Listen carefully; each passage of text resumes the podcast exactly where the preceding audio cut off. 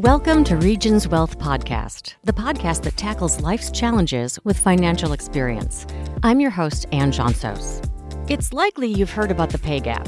In 2017, average earnings for women were about 80.5% of earnings for men, so the pay gap was 19.5%. Now, that wage disparity adds up over time, especially when it comes to retirement savings. Joining me in studio is Missy Epperson. She's a private wealth management regional executive at Regions Financial Corporation. Missy, thanks for being here. Thank you. All right, in this episode, we're talking about the pay gap in retirement. We've taken frequently asked questions from a bunch of people and created one fictional character who needs your help. Let's listen. My name is Meredith, and I live with my husband Gary. We're both in our 70s now, and we've been retired for about five years. We met at a law firm in the 70s. Oh, we were both working as paralegals. It was a pretty exciting time. I loved going to work every day. Getting to meet Gary was the cherry on top. We got married at 25. Right after the honeymoon, we sat down and figured out our finances. We're both big planners like that. We each decided to invest 10% of our salaries every year into a mutual fund. We also put 5% of our salaries aside to save for a house. Gary was making roughly 25% more than me at the time, even though we were both doing the same job.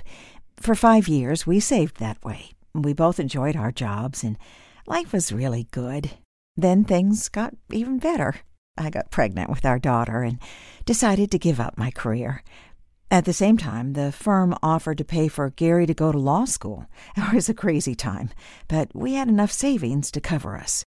Of course, we decided to both put our savings efforts on hold. All right, so Meredith mentions that in the 1970s, she was making roughly 25% less than her husband. Now, for comparison, we did some research.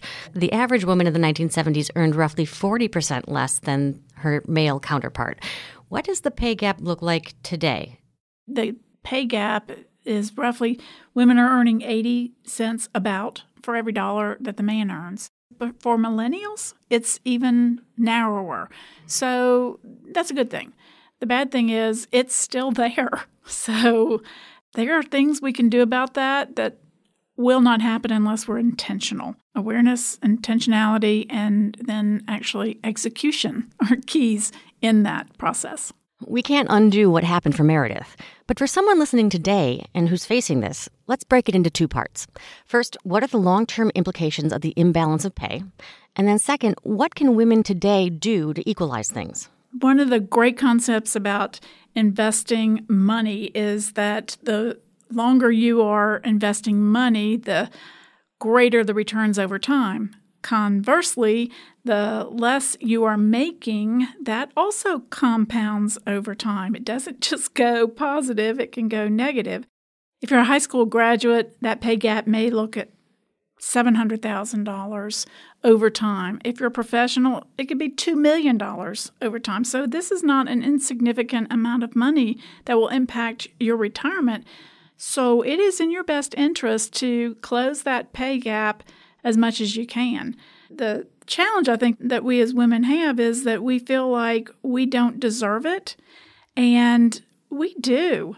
And when you sit down and make your case, you'll realize, ah, I do deserve this. I earned this. And then you can go in with confidence.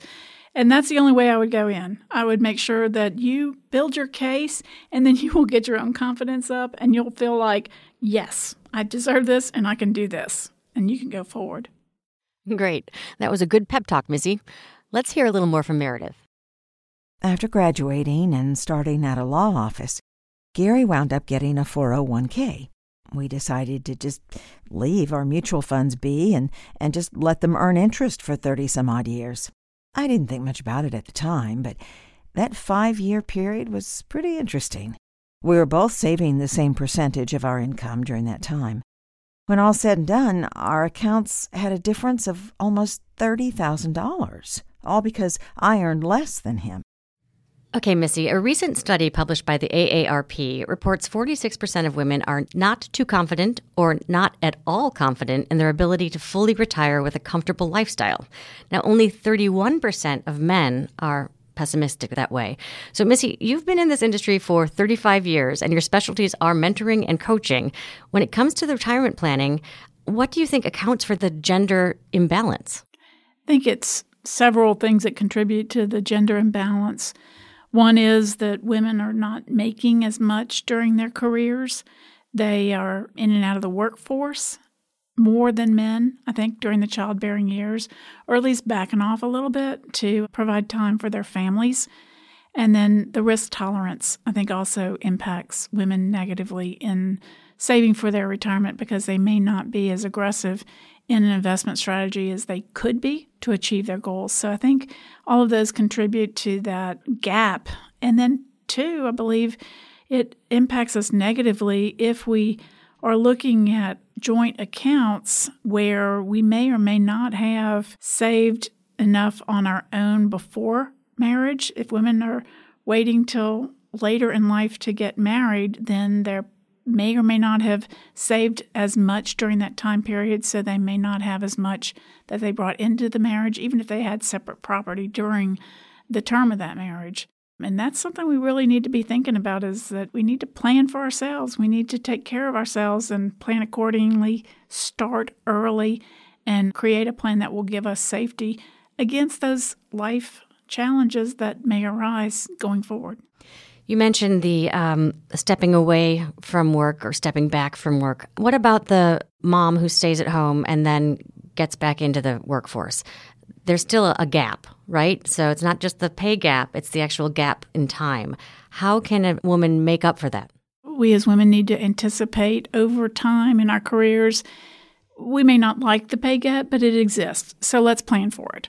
We may not like that we're going to stay out of the workforce, or we may anticipate that because we want to, and that's okay too.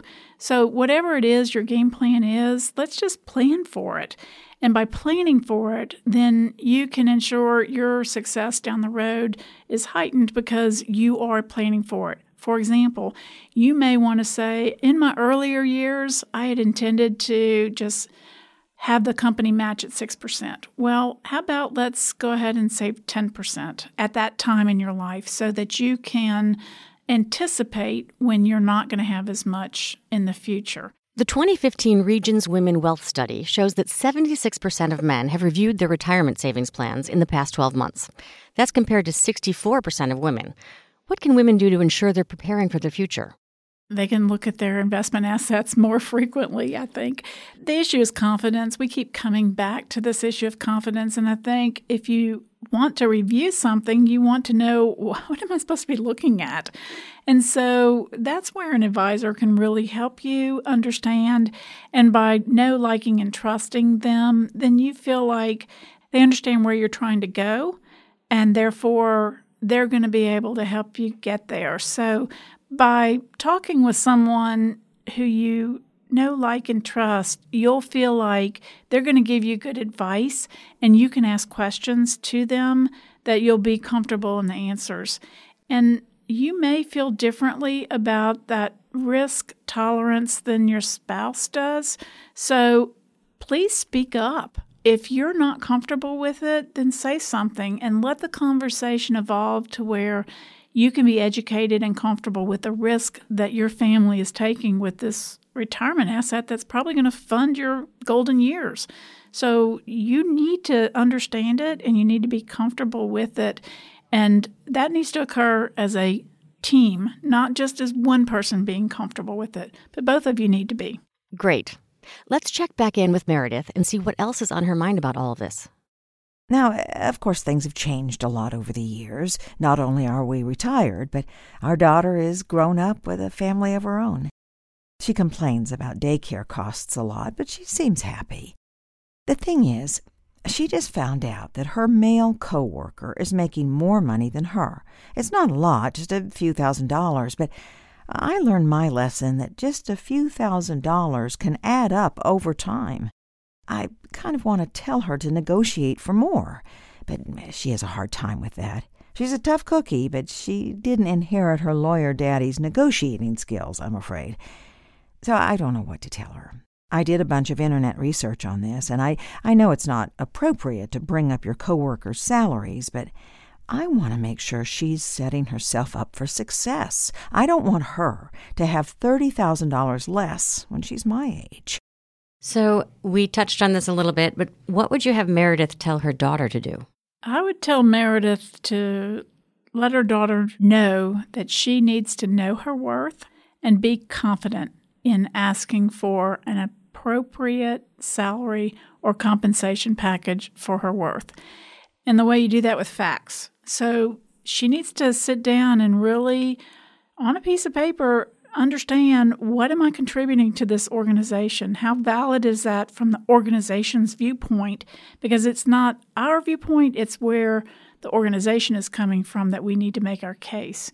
And then be confident in presenting it to her supervisor in an appropriate environment with planning. I also think networking is really, really important with both men and women because I think we can get different viewpoints from career coaches in our workplace. And so, if you are only talking to men or you're only talking to women, you're only getting part of the story in feedback. And I think I would advise someone in Meredith's daughter's situation to seek feedback from those that she admires and who are where she wants to be. And don't be afraid to go ask them to chat about it. They would be open, I'm sure, to that conversation. And I don't know that as women we tend to seek those opportunities out, perhaps as many times as the men are willing to do that. We like to end these podcasts with takeaways for the audience, something that maybe they can tell their friends, or they can, if they're remembering a couple things when they're talking about this at the water cooler, they can say, you know what I learned? So, what are some takeaways? One takeaway for Meredith would be to be aware of your financial situation now and also in the future. So that would be very important for her to have a complete understanding of the full financial picture for her family. For her advice to her daughter, know your worth and then be confident in asking for an appropriate salary or compensation for what you are contributing to the company. And the last thing for both of them is don't be scared of risk. Don't be afraid to take an appropriate risk that's calculated to benefit you over the long term. That is the biggest key to your investment success. Staying in there and reviewing it periodically to make sure it's still appropriate, and then to take an appropriate amount of risk for your timetable and your ability to achieve that success. Fantastic. Thank you, Missy. We've learned a lot. That's it for this episode of Regions Wealth Podcast. We hope you found it valuable and you'll share this podcast with a friend. Each episode explores a different financial challenge with the help of a Regions advisor.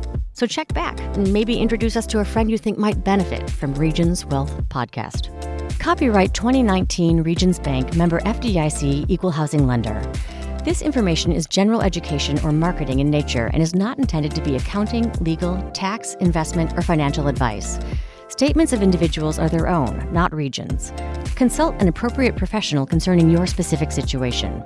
This podcast is intended for educational and marketing purposes only. The people and events are fictional but represent real issues. No identification with actual persons is intended or should be inferred.